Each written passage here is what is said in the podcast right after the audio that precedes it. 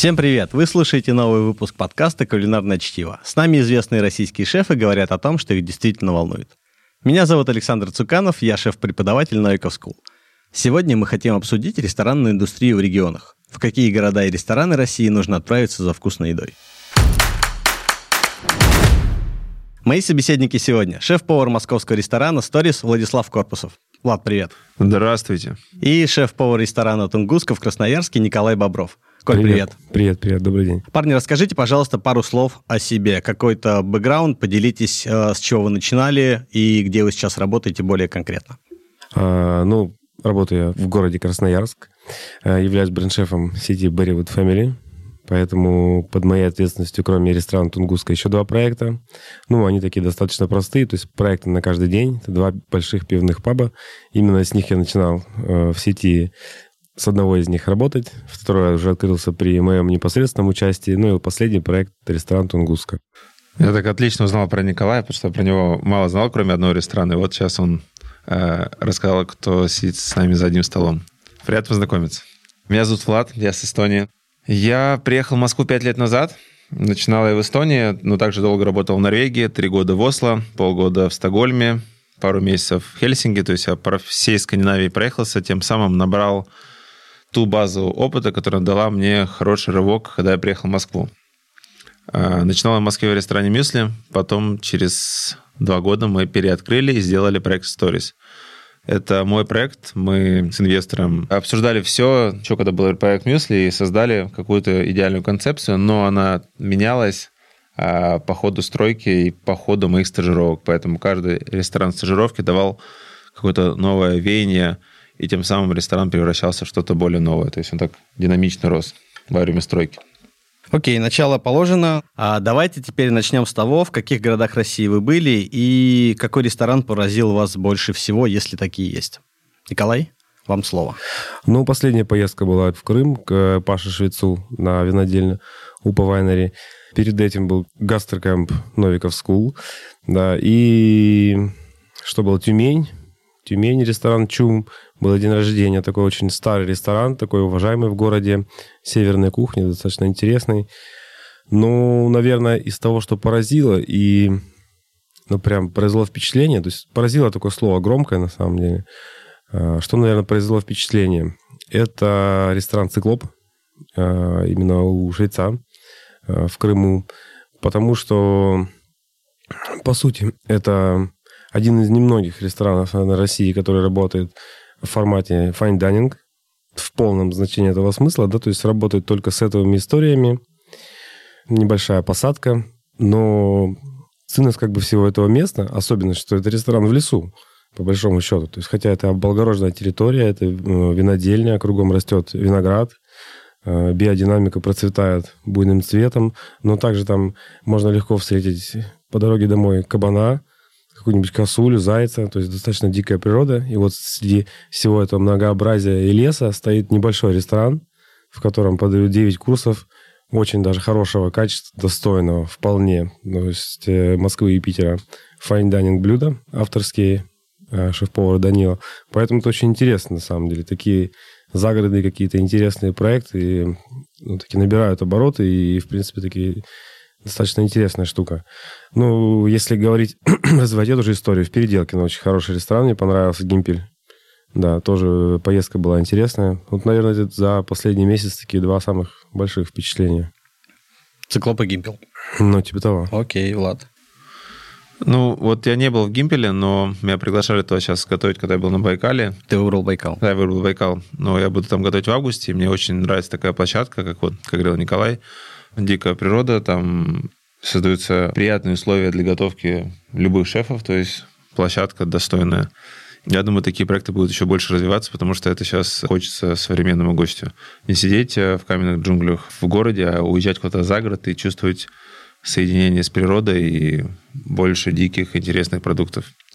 Но из э, тех мест, где я был, если говорить по регионам, то честно, не особо что-то поразило, потому что все-таки уровень Москвы и Питера намного выше, и тут развивается все динамичнее.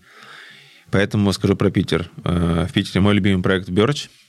И я считаю, что там идеально отработанный сет. Да, он там долго не меняется, но это идеальный проработанный сет, который вкусно, понятно, резко. Ну, то есть вот такая должна быть яркая еда. Окей, понятно. А относительно недавно про регионы ничего не было слышно. Сейчас они занимают какие-то топовые места, даже условный топ-100 по России, там есть пару ресторанов из регионов. Как вы считаете, когда наступил тот момент, когда гастрономический акцент сместился в регионы и что на это повлияло?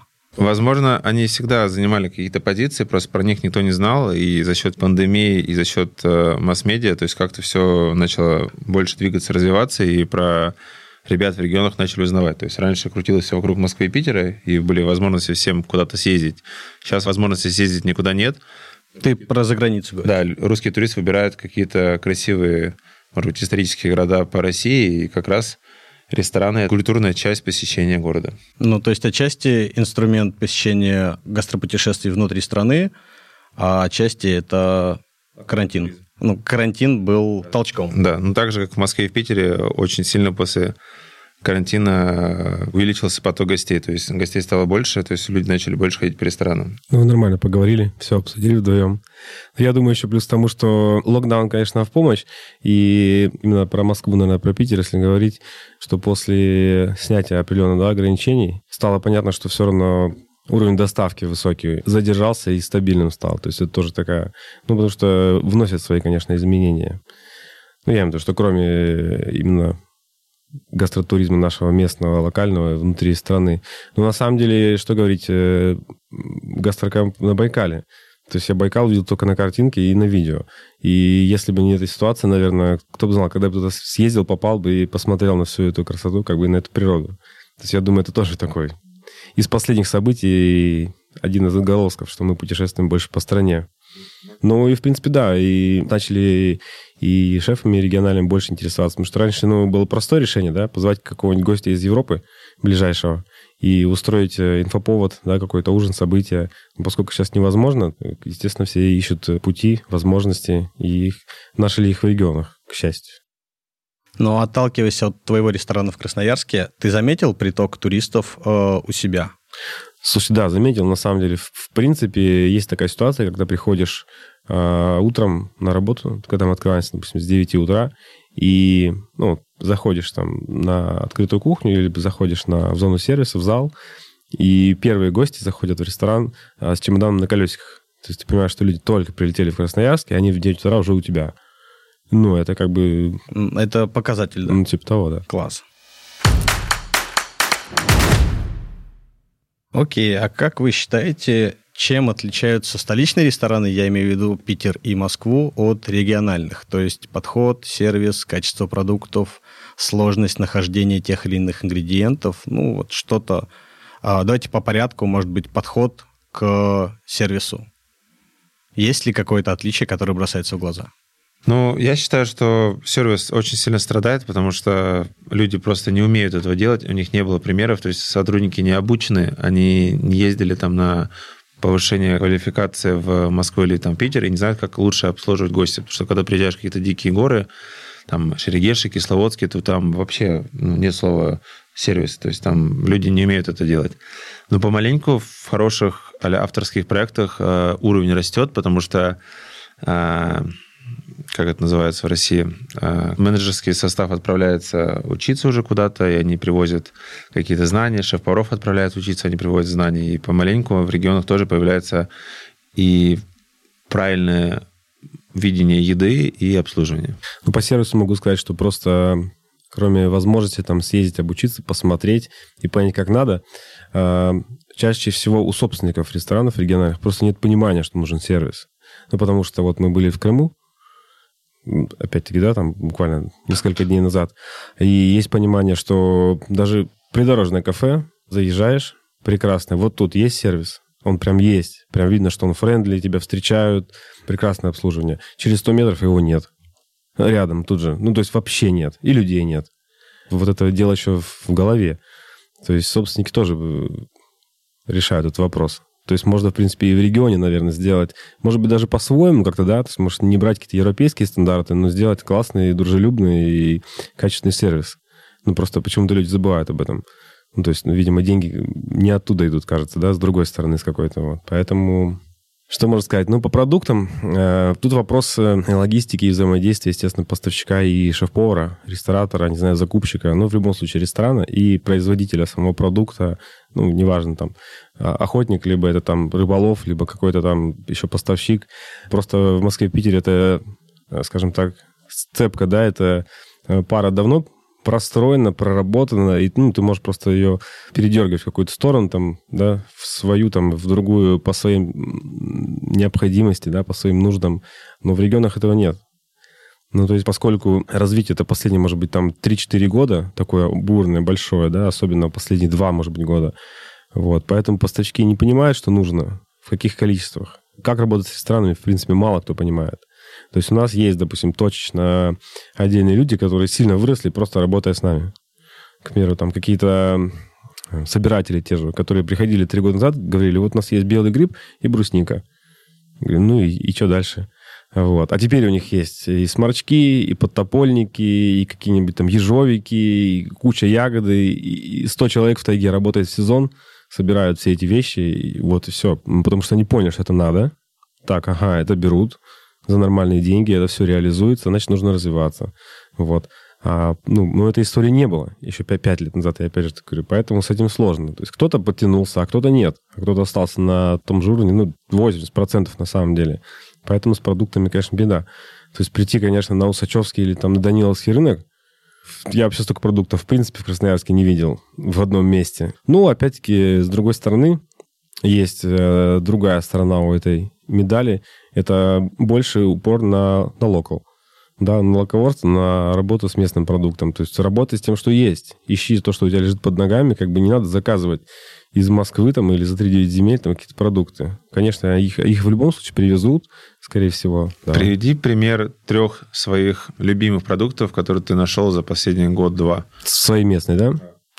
Слушай, ну грибы, мне очень нравятся грибы-ежовики. А, вот. А, и, в принципе, работа с диким мясом. То есть косуля, лось, кабан, потому что, ну, не было раньше такой потребности, да, не было понимания, что в ресторанах это будут есть. Хотя это вот, в принципе, очень все недалеко и очень крутого качества может быть. Единственное, что нужно работать, конечно, с поставщиками и с логистикой. Мы со всеми гастрольными турами приезжаем, когда с ужинами люди говорят, блин, а откуда такая оленина? Что вы с ней делаете? Как судите? Как маринуете? Я говорю, нет, нужно поработать за пределами кухни, тогда нужно 5 минут будет возле плиты, и будет все идеально. А если там все что-то нарушилось, то можно даже не стараться. Приведу пример. А, я в Эстонии работал в ресторане Э, где был а, филе оленя. Идеальный рэр, идеальный вкус, то есть вообще ничего делать не надо. Я после этого оленя больше нигде такого оленя не встречал. К нам приезжал в Эстонию олень из Германии, то есть с какой-то фирмы. И вот в России все олени, там неважно какие фирмы, какие там этикетки, всегда либо отдает печенка, либо что-то еще не так. Но именно такого вкуса оленя нету. Так что вот надо к тебе приехать попробовать. Ну, мы работаем, да, потому что, во-первых, мы не держим монополию, мы работаем с двумя, с тремя, четырьмя поставщиками, чтобы люди чувствовали, что если что-то пойдет не так, то мы перестанем сразу работать, и как бы все об этом знают. То есть мы стараемся, чтобы не скрывать, что мы работаем с поставщиком там номер один, и два, и три, чтобы они друг друга знали. И мы, поскольку живем в этом регионе, мы прекрасно знаем, как это везется, как это добывается, и, ну, вообще всю линейку от, э, от выпаса, в принципе, до кухни. И ты в любой момент можешь позвонить поставщику и сказать, блин, слушай, ну ты, ты просто вез очень много. Вместо 5 тонн ты вез 12. И поэтому вот такое качество приехало. Он говорит, блин, блин, они знают, черт. ну и такой, надо, надо постараться, они больше не вести. То есть, ну, чем больше таких звонков и работы с поставщиками, тем продукт лучше. А, ну, слушай, ну еще разница там была в подходе, во всех делах. А, разница в региональном ресторане, вот на мое данное понимание, на данный момент, это, к сожалению, ну, вот у нас в городе миллион двести населения. Ходит из них, ну, несколько тысяч постоянно, да, по ресторанам. Ну, то есть какой-то такой пул гостей, которые ресторанные прям гости, которые тратят хорошие деньги и ходят постоянно. И им очень быстро надоедает, надоедает один сет, одно спецпредложение, один спешл какой-нибудь, э, постоянно не меняющийся а Ну, как постоянно? В течение там двух-трех месяцев это уже постоянно. А, вот. Но когда мы можем проанализировать, опять же, даже про Берч говоря, да, про любой какой-то популярный ресторан Москвы и Питера, там могут блюда по 7 лет не меняться в больших. Ну, в зависимости от сезона немножечко что-то может там вносить свои изменения. Но они популярные, они постоянно держатся в меню, и ресторан может каждый день принимать туристов. Для человека это будет каждый день новое блюдо. А, к сожалению, нам приходится 2-3 месяца, даже там в какие-то моменты спешл, там полтора месяца, все менять, менять, менять, менять. Ну, то есть постоянно должны работать, чтобы наших небольшой пул гостей удивить и их удержать.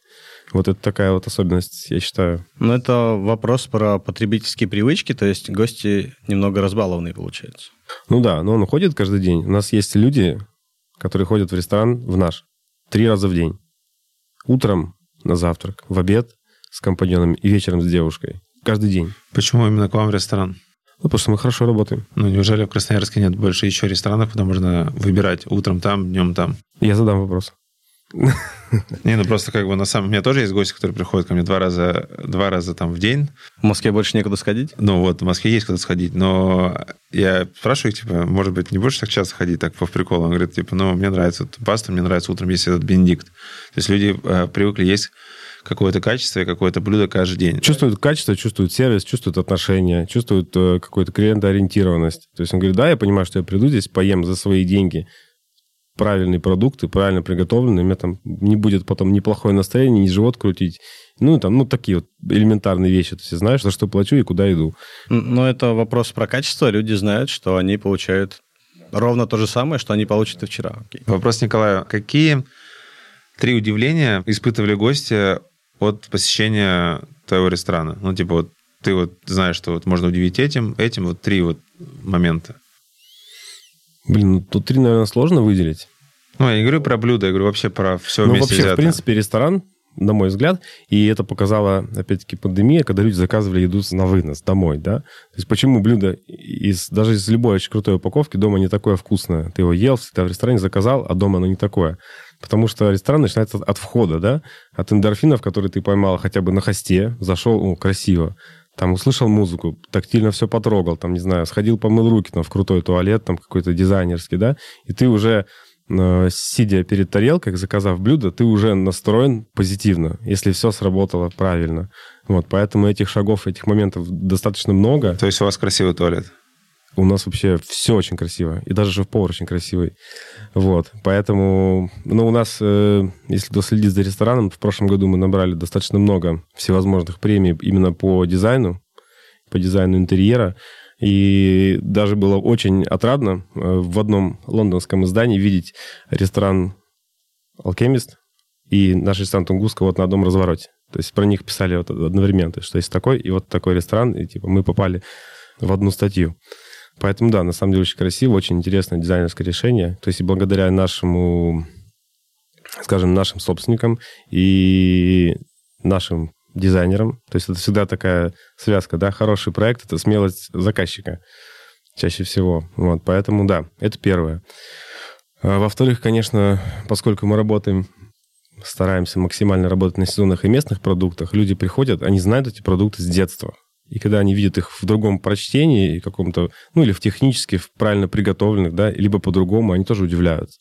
Ну, потому что это вряд ли найдешь человека, который не ел там кабана или оленя в Красноярске. Ну, и приходит и говорит, блин, ну, это совсем другое дело. Это не то, что я вот ел там, скажем, в кафе там напротив, там, да, или дома, там, мне жена готовит, или мы там ели еще где-то все время. Это, а как вы так делаете?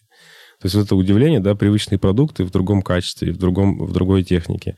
Ну и плюс э, какие-то мощные вкусы, которые они не, не могли, да, где-то там увидеть, понять, пережить.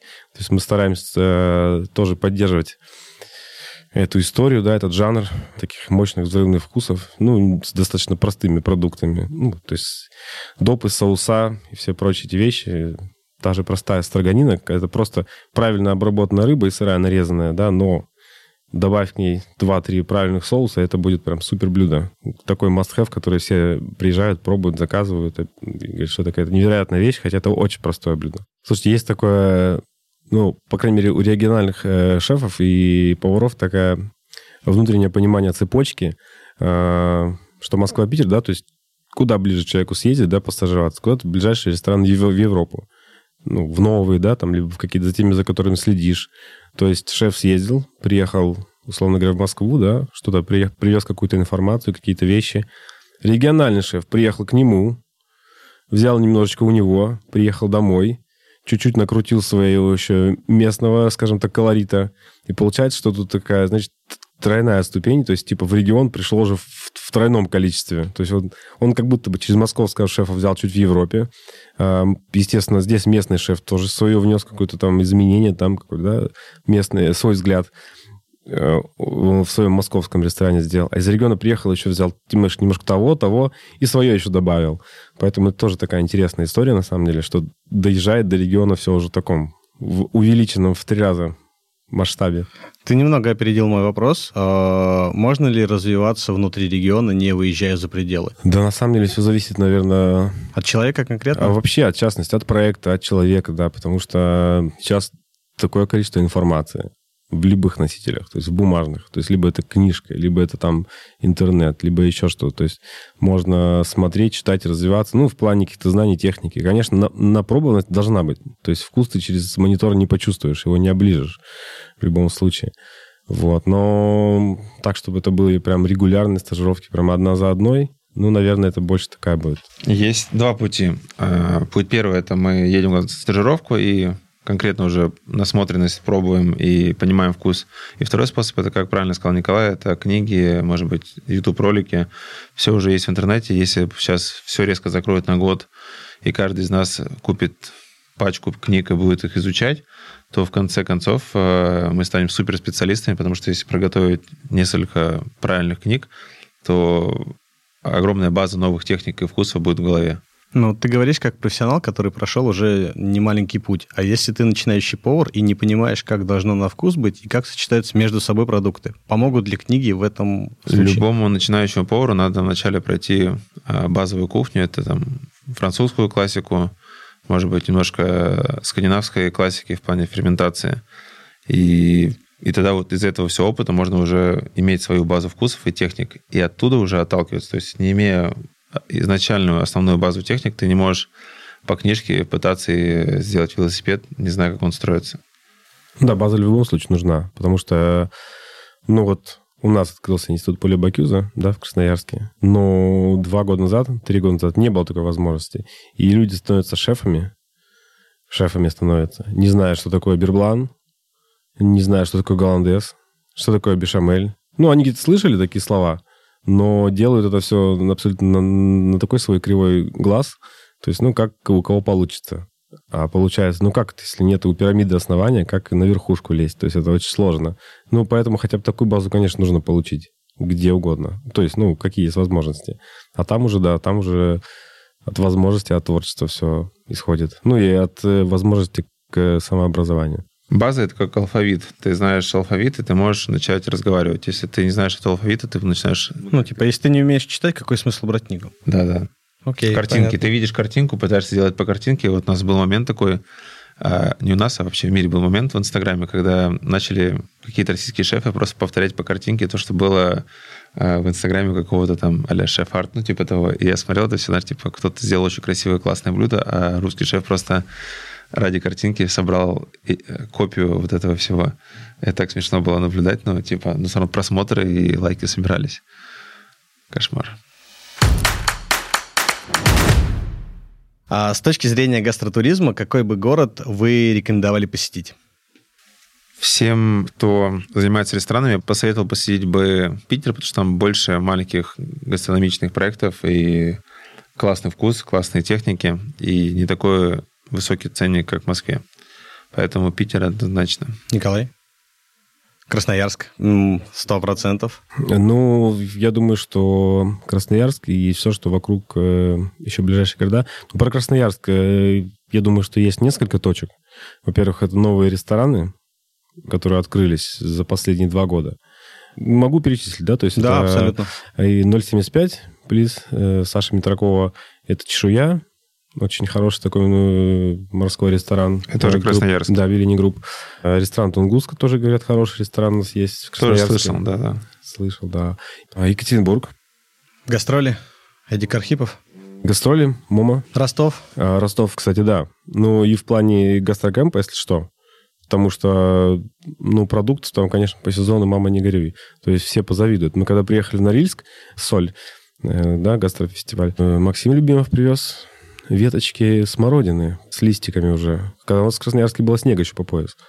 Вот, поэтому очень интересно, я думаю, там можно было очень длинный сезон гастрокэмпа сделать со своими особенностями. Ну и, в принципе, ресторанов там, конечно, хватает. Хотя вчера на шеф-стебле слышал мнение, что там нечего делать в Ростове, там невкусно. Но не согласился, видимо, не в те места люди ходили. Вот, что еще? Ну, в принципе, знаете, неплохо в Тюмени. Потому что город богатый, именно по своим ресурсам, по, по деньгам, там, по, по возможности развития. И там с каждым годом все интереснее, интереснее. Ну, потихонечку, правда, но становится. От э, понимания просто съедобно, да, типа интересно и даже неплохо. Вот, поэтому тоже такой город. Ну, причем э, есть ресторанная сеть, в которую вот мы ездили, ресторан Чум, она тоже в топ-100-то попала. И, по-моему, даже в, в топ-50, если я ничего не путаю. Поэтому, ну, имеет место быть тоже. Ну, 0,75, про который ты говорил, он 25-й по России. Не помню. Нет, не 25-й. 3, что, 35 или 39-й? Нет, путаешь. Ну... Нет, путаешь. Окей, ладно. Мы 40-е. Вы 40-е, да, помню. а вы, господа, 43-е. Бывает, да. Регионы опередили. Окей. А как же Краснодар? Господин Матюха, угли-угли. Слушай, а я не был в Краснодаре. Не был? Да. Ну, повод съездить, я думаю, в Краснодар. Все ну, вместе. Знаю. Ты был в Краснодаре? Я был в Матюхе, приезжал помогать ему готовиться к Бакюзу еще пару лет назад, и был в его проектах, и у него сильные вкусы, классное сочетание, и я считаю, в Краснодаре он ну, лидирует. Топ. Да, то есть у него совсем другой подход, и человек, который попал в индустрию относительно недавно, это идеальный пример того, как можно свою жизнь перевернуть и стать успешным поваром, ресторатором, чемпионом, не знаю. Господа, какие вы бы могли дать советы для поваров, которые только начинают свой путь? А, слушай, для новичков у меня есть почему-то такой сразу пример пришел, ну, потому что мы тут собрались как бы шефы, э, так или иначе. Э, хочется сказать, что поварам, молодым, которые, ну, видят какой-то для себя правильный горизонт, не просто которые приходят на работу, там, поработал, ушел, пришел, а которые хотят развиваться, не становиться рано шеф-поварами. Потому что чаще всего, когда человек увидел этот китель, где написано «шеф», а еще если вдруг колпак красивый одел, все, он зафлетился максимально, 90%. Зафлетился? Да. Перестали развиваться, я имею в виду. И, ну, так и все, мечта достигнута, больше мне ничего не надо. Все, можно пить кофе, сидеть в кабинете, я теперь главный, и буду всем раздавать задания. И все, и он закончился как повар. И так, к сожалению, в большинстве пока что случаев, которые встречал, получается. Поэтому надо больше развиваться, стараться. И не надо там в 20 три, там что-нибудь в 20 стараться быть уже шеф-поваром. Ну, мне так кажется. Ну, то есть первый совет от тебя – это не гонитесь за лычками. Типа того.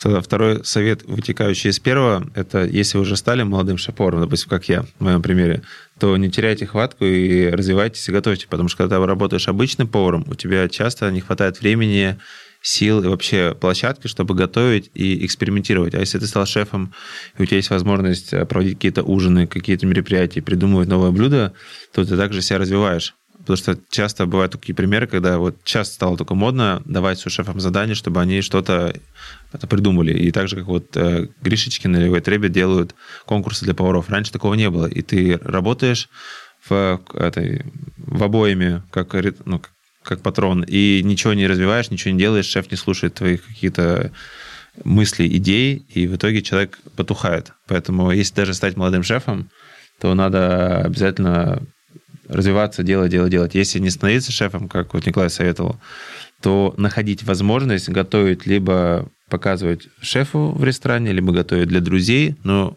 нарабатывать руку и нарабатывать какое-то творчество. То есть не быть патроном в обойме. Пам-пам. Если тебя подытожить, то просто не стесняться, как минимум. Ну, допустим, приведу придуманный пример. Молодой повар постоянно показывает шеф-повару наработки, а шеф-повар э, Негодяй. Негодяй, спасибо, русский язык.